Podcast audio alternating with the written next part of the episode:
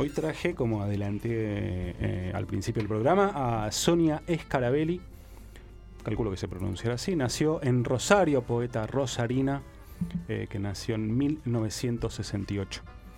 Es docente y periodista. Publicó los libros de poesía La memoria del árbol en el año 2000, Celebración de lo invisible en el año 2003, que fue primer premio del concurso municipal de poesía Felipe Aldana, que es un eh, premio de poesía que da la, editorial de la Municipalidad de Rosario. El arte de silbar, editado por Bajo la Luna en el año 2014. Sacó una crónica muy bella eh, que se llama La orilla más lejana, también mm. por el sello de la editorial municipal de Rosario en el año 2009, que es una especie de crónica poética sobre, sobre el río, sobre sus límites, sobre sus trasfondos, sobre el agua, las profundidades. Muy, muy bello, justo lo estuve releyendo eh, y probablemente lo utilice en alguna columna que hacemos en otra radio. así que me anda enterándote.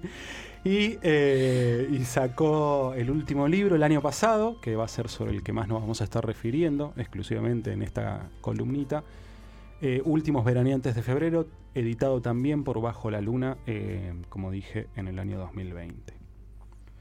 Nos dice mm, Sonia en el primer poema de sus libros, de su libro Últimos Veraneantes de Febrero, que le gusta poetizar sobre pocas cosas.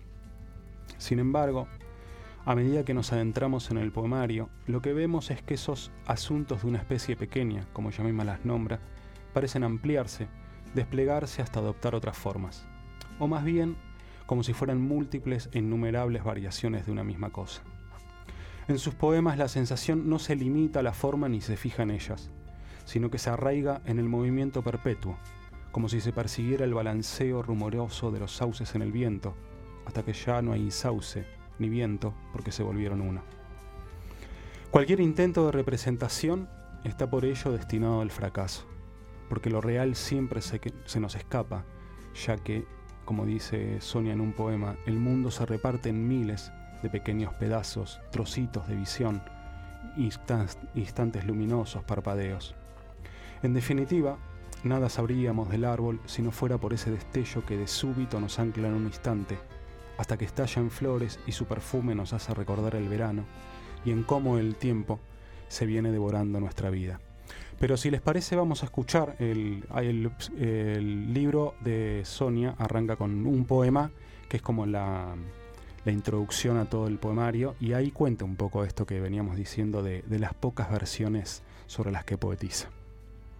Ni para contar cinco. Son tan poquitas al final las cosas de las que me gusta escribir. El número no cierra ni para contar cinco la familia, los pájaros, las plantas, algunos bichos más, y casi que ahí se queda la preferencia en una lista corta, como la vida, dirán los que más saben, el árbol que tuvimos y perdimos, la gata que me mira, los pájaros cruzando el cielo, o también si cantan, o nada más si se quedan quietos, posados, pero eso es casi siempre todo, los asuntos, de una especie pequeña, como si los poemas mismos fueran unas cositas vivas nombradas al tuntún, y papá, mamá, vos, toda la parentela, y el largo viaje, ¿no? La herida también del tiempo, de la infancia hasta acá. La herida también del tiempo de la infancia hasta acá. Tremendo final de poema. Escuchábamos a Sonia Scarabelli el poema Ni para contar cinco que abre su libro. En los poemas de Sonia hay un trasvasamiento de todas las cosas, pero para que todo asuma su metamorfosis parece preciso estar dispuestos a dejar atrás lo que fue, lo que es, a no aferrarse a nada fijo. Como si nos dijera que la pérdida es en realidad el requisito para acceder al exceso de la materia. Solo así, los trastos viejos, olvidados, se van volviendo parte del paisaje. El sol evapora la tormenta para transformarla en humedad. Somos los hijos de nuestros padres hasta que en un momento debemos ser nuestros propios hijos. El padre que muere lejos de perderse se suelda al cuerpo de la hija.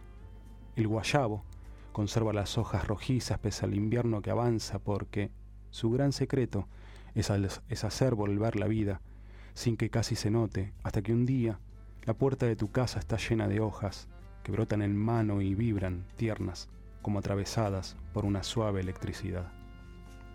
Lo que importa entonces en su lento discurrir es de qué manera ingresan esos pequeños destellos en las palabras, cómo permanecen en las cosas y gravitan en la materia, para mirar otra vez con la inocencia de la infancia, única portadora de un asombro infinito, como dice Sonia en un poema. Los poemas de Scarabelli parecen ser una respuesta al paso del tiempo, como si se tratara de lanzar una red al pez fugitivo, un intento de permanencia que es un acto de fe. Pero no se trata del acto religioso de quien espera el instante de salvación, sino de quien tiene todo por perder y ya lo ha perdido todo, y que por eso mismo nunca cesará de intentarlo. Me gustaría leerles un tremendo poema que se llama eh, el, el Inventor. Es un poco largo, pero lo quiero leer completo porque me partió al medio. El Inventor. Cada vez que converso con mi hermano mayor me cuenta algún invento que ha estado imaginando. Y cada vez que veo una película donde alguien construye, por ejemplo, algún maravilloso prototipo, sencillo pero noble, yo me acuerdo. De él, el inventor de la familia, que guarda en un cuaderno de su taller la más hermosa máquina de sueños. Se le ha ocurrido ahora una manera de caminar sobre las aguas y me explica con gran cuidado los detalles de ese dispositivo prodigioso, mientras mi mente, que no es técnica, lo sigue en lenta, en mansa admiración. Miro sus ojos tristes, donde veo, un poco están también los míos, iluminarse y brillar con cada pieza que va poniendo en su lugar.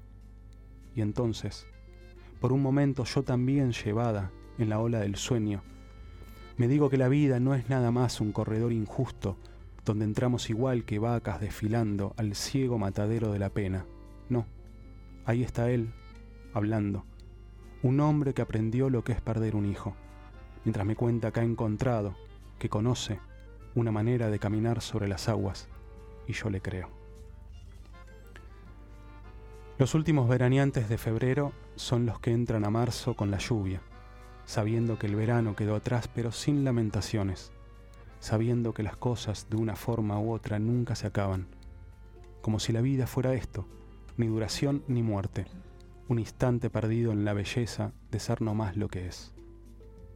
Es cierto, el tiempo es así y no hay manera de evitarlo, más lento o más rápido, en definitiva nunca se detiene. Pero si miramos bien, aunque después o antes la veamos resquebrajarse despacito, es la vida lo que continúa. Quizás lo que vuelve amarilla las hojas de los árboles sea, más que el paso del tiempo, el sol que está depositado en ellas, el otoño que las habita desde siempre, que un día viene y al otro se va. Vamos a terminar este cuartito poético número 23 escuchando otro poema de Sonia para abrazar este viento. Abrazar el viento.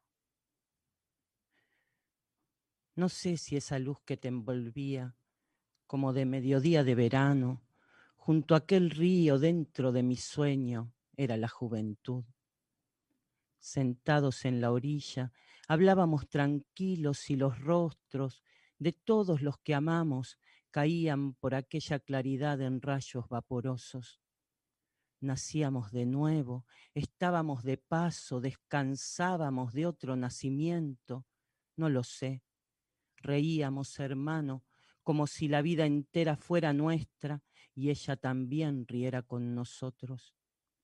Hoy quiero acordarme de ese sueño para combatir todo miedo, para vencer toda caducidad, para pasar por este viento caminando, hermanito, para abrazar este viento sin temor. Escuchábamos a Sonia Scarabelli leyendo el poema Abrazar este viento, perteneciente a su último libro, Últimos Veraneantes de Febrero, editado por Bajo la Luna, y así se va este cuartito poético número 20.